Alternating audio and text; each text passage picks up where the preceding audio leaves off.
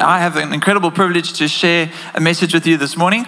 But before we get into that, I, I, just wanted to follow on what Mel and Church News said earlier about Worthy Women's Conference next weekend. So, yeah, really, for the ladies, I can't stress enough how much we're believing for a really transformational and blessed weekend. Invite a friend, invite a family member, invite a colleague um, to come along. And then to the men, you know, this is a great opportunity for you to, to serve the ladies. Scripture says, Husbands, love your wives as Christ loved the church and served her, or gave himself up for her. So, husbands, you should sign up. For those who don't, uh, are not husbands yet, Scripture says, He who finds a wife finds a good thing and obtains favor from the Lord. Amen. And if you're engaged and you think, well, I don't fit into either of those categories, what about me? Well, there's a scripture uh, where, where, where the Lord speaks to Joseph. And when Joseph woke up, he said, Oh, I must go, I must go take Mary as my wife. So, uh, for, for all of the men, there is a reason you can sign up at the ticket counter as well afterwards, or come speak to me, wear a suit, come sign up and, and serve the ladies. I think it's an incredible privilege we have to serve uh, the women in our lives. And then finally, before we get into today's message, next Sunday also marks the change in service time for our evening service. So we're moving it forward an hour to 5 p.m. to create more space for us to share a meal together after the service and for us to build community in the evening and hopefully to create a more family friendly time of 5 p.m. So we really are looking forward to seeing you next Sunday evening uh, from 5 p.m. That's Sunday, the 3rd of September. Okay, so on to today's topic. I've titled today's sermon, Don't Miss the Message. Have you ever noticed how often we as people do things without even realizing why? One of my um, favorite examples of this is how we as South Africans observe public holidays. Now, we have many public holidays in South Africa, all of which are significant. But there are only a few people who realize and remember the significance of those days. The rest of us, we braai. you know, we wake up on a Wednesday and we're like, oh, I don't have to go to work today. And if I do, they have to pay me twice. So we, we are good at observing the days, we just don't take the time to remember why we're doing it. It's not only public holidays, I think this is also true at perhaps meal times. I don't know how many of us are like me, are guilty when we say grace for what we are about to receive without ever truly being grateful because we've forgotten what we do. These are all inherently good practices, observing significant days and saying grace, and we should do them, but we should never forget the significance of the meaning in the message. Don't miss the message. So, to take us to an example of this in scripture, we're going to pick up the story of King Josiah, which is found in both Second Kings and Second Chronicles. King Josiah was only eight years old when he became king. Now, I'm not a parent yet, but having spoken to many parents, that sounds like a really bad idea. Nevertheless, King Josiah is actually described as doing what was right in the eyes of the Lord and following the ways of his forefather David. However, Josiah inherited a nation who had forgotten why they were a nation in the first place. This is the nation of Abraham, of Isaac, and of Jacob, through whom the Lord said he would bless all the world. This is the nation who God Himself brought out of slavery with a mighty hand and an outstretched arm to display His glory among the world. This is the nation of the Passover lamb, the nation who God took through the waters of both the Red Sea and the Jordan. The nation that the Lord led through the wilderness with a cloud by day and a pillar of fire by night and fed them with manna and water from a rock. This is the nation with whom the Lord entered into a covenant at Mount Sinai and displayed himself and said, I will be your God and you will be my people. And he gave them the Ten Commandments through Moses. This is the nation of King David and his temple, and King Solomon and all his wealth and wisdom, and the building of the Lord's temple. And yet, this same nation had forgotten who they were. They had forgotten why they were even a nation in the first place.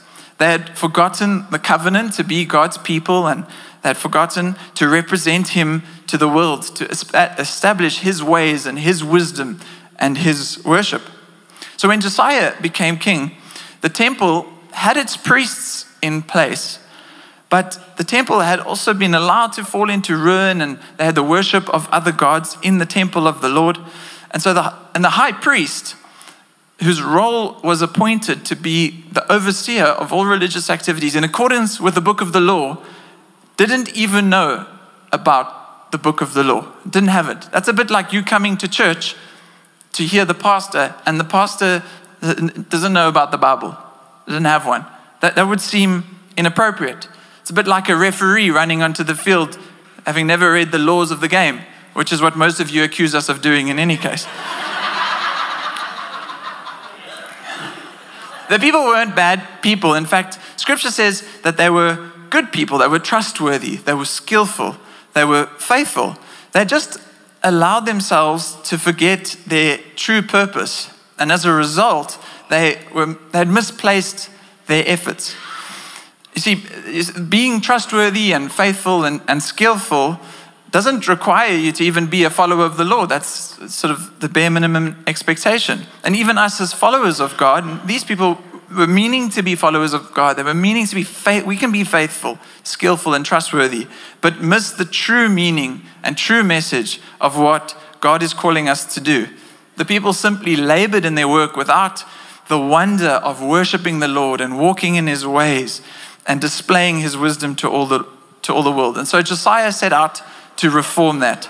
Josiah decided to repair the temple that had been allowed to go to ruin and to remove the idols from the place of worship. He commissioned the workers, and then while they were repairing the temple, the high priest found the book of the law. And I wonder, like Israel in Josiah's day, whether we may build our lives on, on biblical principles, but we might bury the Bible under the busyness of our lives. Uh, uh, we may, may we not, in our efforts to work for God, forget about God Himself, and so find ourselves accidentally stumbling upon the Word of God, rather than allowing the Word of God to inform and equip and inspire the works of God. We, we run the risk of, in our, even in our dedication of our work to the Lord in His temple, that we start worshiping the work rather than the one whom we are working for. And so the high priest finds the book of the law and has the secretary read it and then take it back to the king. But the secretary clearly doesn't realize the significance of what he's read. So he, he, you know, one would think that if you stumbled upon the book of the law and you're the people of Israel, you'd be like, oh my word, I'm going to stop what I'm doing right now. I'm going to acknowledge the Lord. I'm going to set about a reform, which is what Josiah did. But the secretary sort of goes back to the king and he's, he's commissioned by the priest, go report this to the king. But he goes back to the king and he starts speaking about how the money is being used and how the work is happening. And then he's like, oh, and um, we found a book, like an afterthought. It's just a book. So when the secretary reads the book to the king, the king recognizes the significance of the word of God. This is no ordinary book. He, he doesn't miss the message. He tears his robes and he sets about these reform. This book contains the very words of God and the very heart of God. It is the book of the covenant between God and man, between God and his people, that God has made himself known to man, that God is revealing how he is reconciling the world to himself and that He is inviting us to take on the privilege and responsibility to shine that light to the world, to reconcile the world to Him. And yet, we run the risk, like the secretary did, of missing the message. Oh, we found a book. But the king, the king recognized the message and he tore his robes. My encouragement to us today is to help us remember why we're here in the first place, why we come out on Sundays, why we raise our hands in worship, why we offer up our prayers, why we serve at church, and why we read scripture. This good book contains the very words of God and the very heart of God. It's the book of the covenant between God and us, his people, that he has reconciled us to himself in Christ, not counting people's sins against them, and that he has commissioned to us this message of reconciliation to go out into the world and to reconcile the world to God in Christ. Don't miss the message. This is why we're here in the first place, why we come out on Sundays, why we raise our hands in worship, why we pray, why we read scripture, why we serve. The God of all creation, the maker of heaven and earth, the Lord Almighty, has spoken to us and revealed himself to us. He desires to know us personally and for us to know him, to commune with him and to work. He desires to work through us in carrying on his message to the whole world. Our faith and our Christian life is not just one element of a multifaceted life, not simply an add on that is supplementary. That would be to miss the message. Instead, this should be the very foundation, the very core and essence of our being, our main functional operation onto which everything else is additional. So, my encouragement to us today is for us to not simply go through the motions, but to find the true meaning, the true message, and the true miracle. God has spoken, and God is still speaking to us today. My hope is that we will like King Josiah, recognize the significance of what is being said and respond appropriately because of what God is saying, realizing that we have been called into a relationship with God and called to reveal God into all the world. So let's jump into the text to pick up the story before we look at some practical applications from King Josiah that we can apply to our everyday lives. Second Chronicles chapter 34.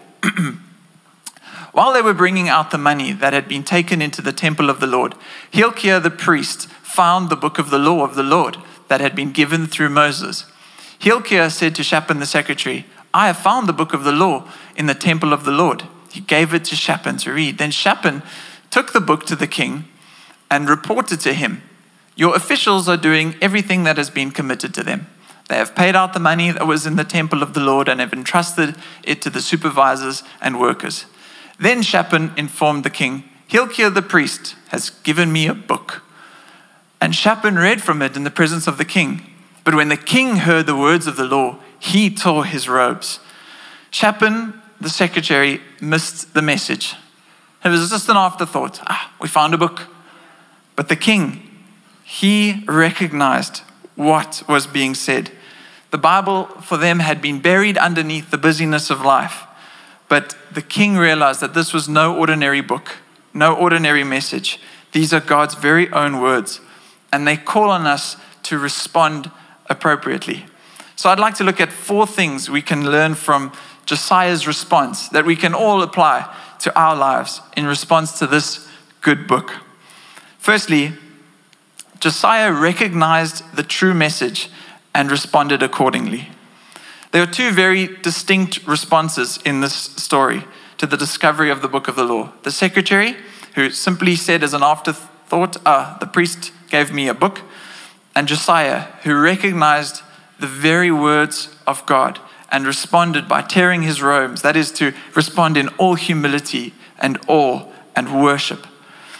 He inquired of the Lord after this. The scriptures go on to tell us that the Lord was gracious to, to Josiah based on the way that he responded. Last week, Pastor George spoke about the way we approach Scripture being an important aspect of how we read the Bible. I believe Josiah's story confirms that, as he had, we learned earlier in the story that he had set his heart to seek after his forefather David, or the God of his forefather David, to follow him with all his heart, even though he didn't have the word of the Lord. And so when he heard the word of the Lord, he recognized it because his heart posture was that of seeking after the Lord. There are many examples in Scripture of the significance of how we approach God and how we respond to recognizing the Word of God.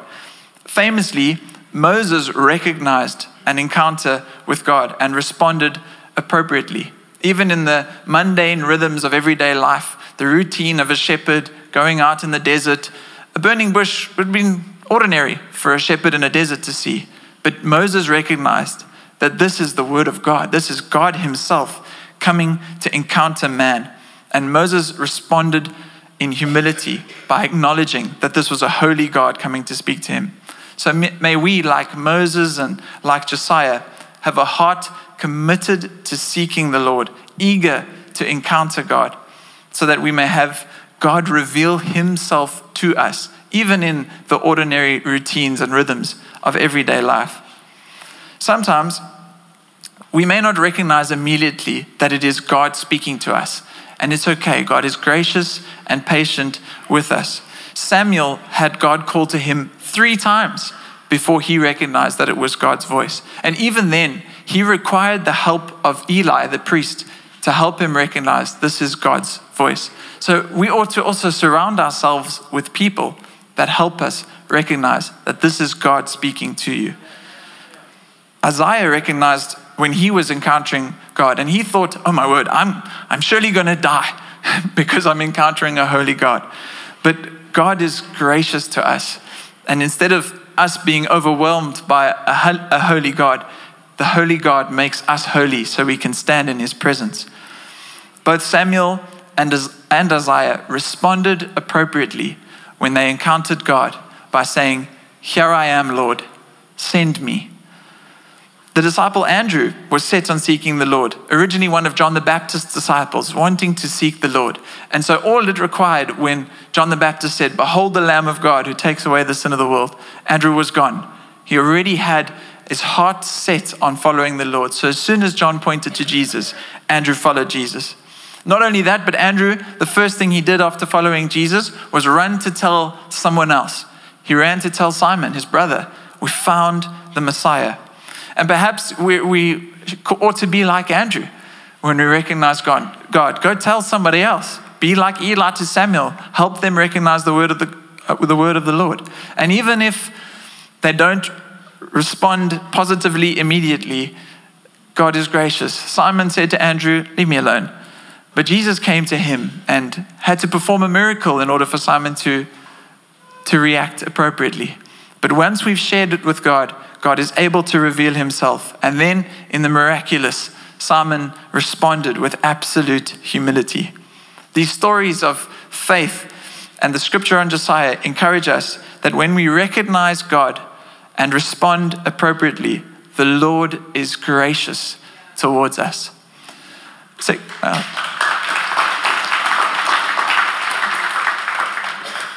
thank you. I needed that sip of water. Second Chronicles 34. Tell the king of Judah, who sent you to inquire of the Lord, this is what the Lord, the God of Israel, says concerning the words you heard. Because your heart was responsive and you humbled yourself before God when you heard what he spoke against this place and its people, and because you humbled yourself before me and tore your robes and wept in my presence, I have heard you, declares the Lord.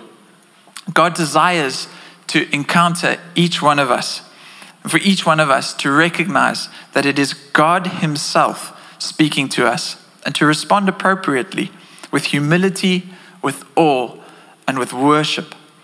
May we, like Josiah and the great men and women of faith, say in response to recognizing the revelation of God, Here I am, Lord, send me.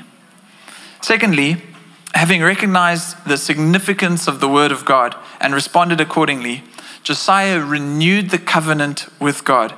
To renew the covenant is to commit to having God as our Lord and to having us be the people of God, to reveal his ways, his wisdom, and his worship to all the world.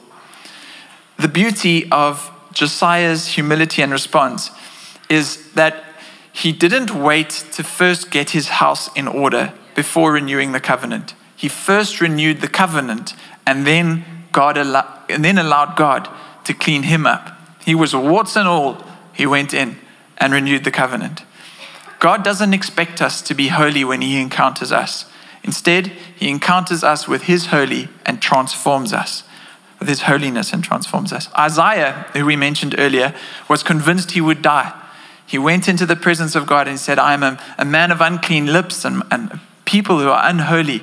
And yet, God touched him and made him holy so that he was able to stand in his presence. This was, of course, the ultimate foreshadow of what Jesus came to do a holy God come into an unholy world to make us whole again. God invites us to renew the covenant with him just as we are, and he will make us holy. Don't put off your response to God because you're waiting to get things sorted, waiting to get your house in order.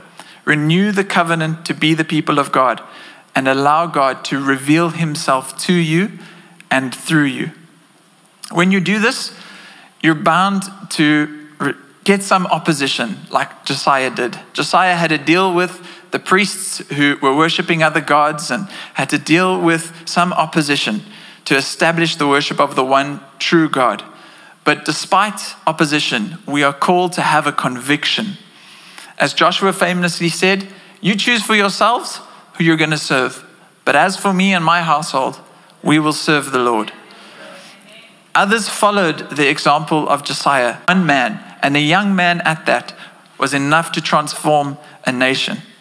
Don't downplay the significance of the role that your transformation can have on others. Renew the covenant and reveal God's ways, His wisdom, and His worship. The covenant existed as a commitment between God and Israel that He would be their God and that they would be His people, to follow His ways and to reveal Him to all the world. And that's the same call to us today. Israel were called to be a nation of priests, priests being representatives of God, and we are called as a kingdom of priests, a holy people, God's special possession, to declare the praises of Him who called us out of darkness into His wonderful light. We're called to be representatives of God, revealing Him to all the world. What does that look like? Well, simply, we're called to be salt and light to the world, to bear much fruit, fruit that will last, fruit of the Spirit of love and joy, peace and patience, kindness and gentleness, faithfulness, righteousness, and self control. Jesus said, The world will know that you are my disciples by the way you love one another. Our love of God and our love of others is simply the way we reveal God to all the world. Second Chronicles 30, 34. Then the king called together all the elders of Judah and Jerusalem. He went up to the temple of the Lord with the people of Judah, the inhabitants of Jerusalem, the priests and the Levites, all the people from the least to the greatest. He read in their hearing all the words of the book of the covenant, which had been found in the temple of the Lord. The king stood by his pillar and renewed the covenant in the presence of the Lord to follow the Lord and keep his commands, statutes, and decrees with all his heart and all his soul, and to obey the words of the covenant written in this book. Then he had everyone in Jerusalem and Benjamin pledge themselves to it. The people of Jerusalem did this in accordance with the covenants of God, the God of their ancestors. Josiah removed all the detestable idols from all the territory belonging to the Israelites, and he had all who were present in Israel serve the Lord their God. As long as he lived, they did not fail to follow the Lord, the God of their ancestors. May we follow Josiah's example and re- renew our commitment to God. Thirdly, and the last scripture began to reference it. Josiah removed the idols and the gods that set themselves up against the knowledge of the one true God and rebuilt the temple and the nation of God. We may, we may read the stories in scripture of the worship of idols and the sacrifices of animals and even children to other gods and think, that's barbaric. There's no way we would do that. That's outdated. And yet, I think we all know it hits home when we read the scripture, the first commandment that says, We shall have no other gods before God. And when Jesus says we cannot serve two masters, either we will hate the one and love the other, or be devoted to the one and despise the other. I think when we read those, something rings true. I certainly have to ask myself the question what else has become like a God that I worship? And what have I sacrificed on the altar of career or public perception or monetary gain? Having renewed the covenant, warts and all, Josiah had a long, hard look at himself and at his nation and determined that some things needed to be removed in order for them to rebuild a nation that set itself up to be the people of God. Perhaps it's simply some thought patterns or some language, perhaps it's some underlying beliefs, or perhaps it's our priorities or that, that which gets our greatest attention, that needs to be looked at and either removed or at least reprioritized. Perhaps we need to ask ourselves what have we allowed to creep into God's temple, both the physical institution, the church, but also you and I, the people of God, each one of us, that needs to be rooted out and removed? How are we sacrificing the innocence of our children? What are we, or where are we going for knowledge rather than going to the source of wisdom himself? Where are we elevating the cre- creation whilst forgetting about the creator? How are we looking to philosophy and any other new age things instead of going to the one who knows the beginning from the end? 2 Kings 23 says, The king ordered Hilkiah the priest the priests next in rank and the doorkeepers to remove from the temple of the Lord all the articles made for Baal and Asherah and all the starry hosts. He burned them outside Jerusalem in the fields of Kidron Valley and took the ashes to Bethel. He did away with the idolatrous priests appointed by the kings of Judah to burn incense on the high places of the towns of Judah and on those around Jerusalem. Those who burned incense to Baal, to the sun and moon, to the constellation, and to all the starry hosts. That simply says some things need to be removed, re- replaced, or reprioritized. And then, once we've done some removing, some things need to be rebuilt. Some things, like the temple in Josiah's day, that we've allowed to go to ruin. Perhaps there are some relationships that require you to take the first step in rebuilding, to lay the first rebuilding brick. Perhaps there are some hopes and dreams that need to be rebuilt. Perhaps some self esteem or some views of ourselves that need to be rebuilt. Jesus has taken the first big step in the rebuilding process of our lives. He came to fulfill the scripture in Isaiah 61 that tells us that those whom Jesus rebuilds will in turn rebuild the ancient ruins and restore the places long devastated. They will renew the ruined cities that have been devastated for generations. That scripture is telling us that it is our time now to do the rebuilding. Second Chronicles 34, in the 18th year of Josiah's reign, to purify the land and the temple, he sent Shaphan, son of Azaliah and Maaseiah, the ruler of the city, with Joah, son of Joahaz, the recorder, to repair the temple of the Lord his God. So, like Josiah, we have been called to remove some things and then to rebuild the nation of God, the people of God. And then finally, Josiah remembered the Passover meal and returned to the traditions that had established his people as the people of God. The significance of the Passover meal, I don't think, can be overstated in its importance for the people of Israel. It was the remembrance of the final act of God's delivery from their slavery in Egypt. And God had decreed that it would be remembered among all people for all generations. And yet, Israel forgot about the Passover meal. For Israel to forget about the Passover meal is for them to forget about their true identity. The Passover meal was, of course, a precursor of what Jesus came to do the eternal Passover lamb, whose blood would cover us from death and lead us to eternal life, that would lead to our ultimate deliverance, God's ultimate act of redemption and mercy to all mankind. And on the night before he, be- he was betrayed, Jesus celebrated the Passover meal with his disciples. He broke bread with them and he gave them the cup to drink. And he said, Do this in remembrance of me. The significance of the true message of the book of the law, this good book, the true message of our faith is that of our salvation in Jesus Christ, the perfect Lamb of God who takes away the sin of the world. At the end of the day, we can cut through all the noise and simplify the message. Keep the main thing the main thing. We are to remember the sacrifice of Jesus and return to the simplicity and significance of communion, his body broken and his blood shed for the forgiveness of sins, that through him we might have life and life eternal. This is a reminder of God's ultimate and eternal plan of redemption and restoration for the whole world through Christ. This is the message. Communion is a reminder that for all our hard work, we were powerless and helpless in our sin. And yet God intervened on our behalf because of his great love for us. Participating in communion is remembering that God himself has taken responsibility for our salvation, and we are simply invited to return to Him.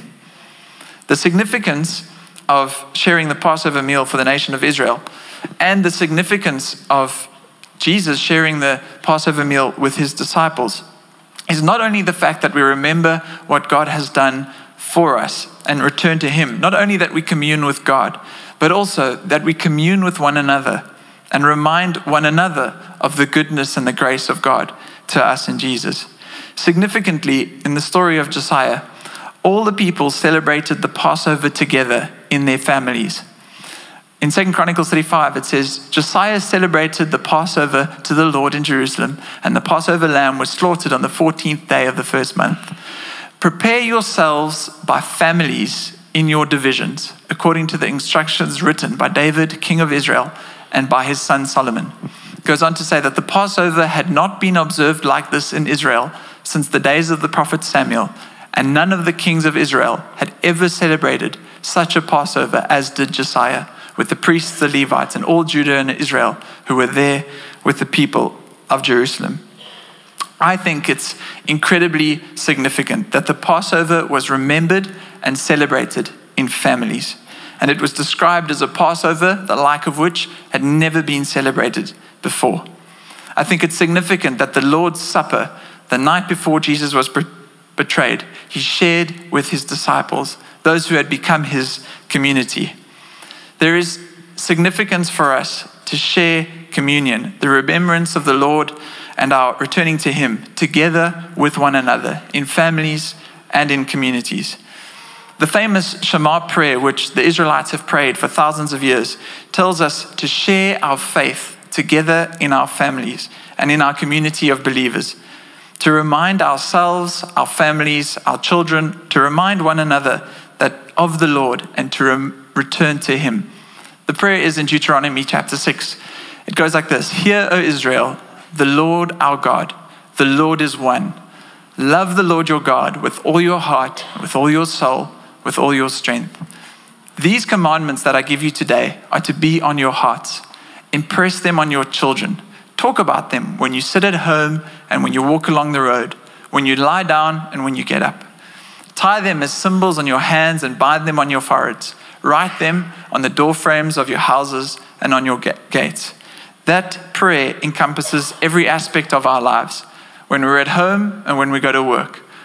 The work of our hands, we see them on our wrists, it's a reminder of God. When others see us, it's on our heads, they're reminded of God. When we leave our home, it's on our door frames, we're reminded of God. When we get back in the gates, we're reminded of God. We impress them on our children, we talk about them at home, we talk about them wherever we go. I thank God for parents. Oh, man.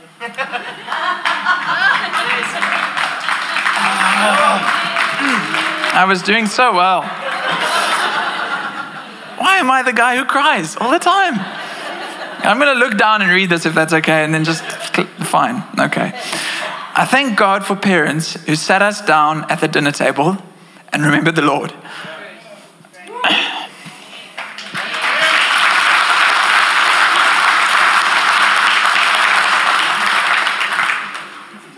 Ah. Um, it's just the cold. That's, um, that's all it is.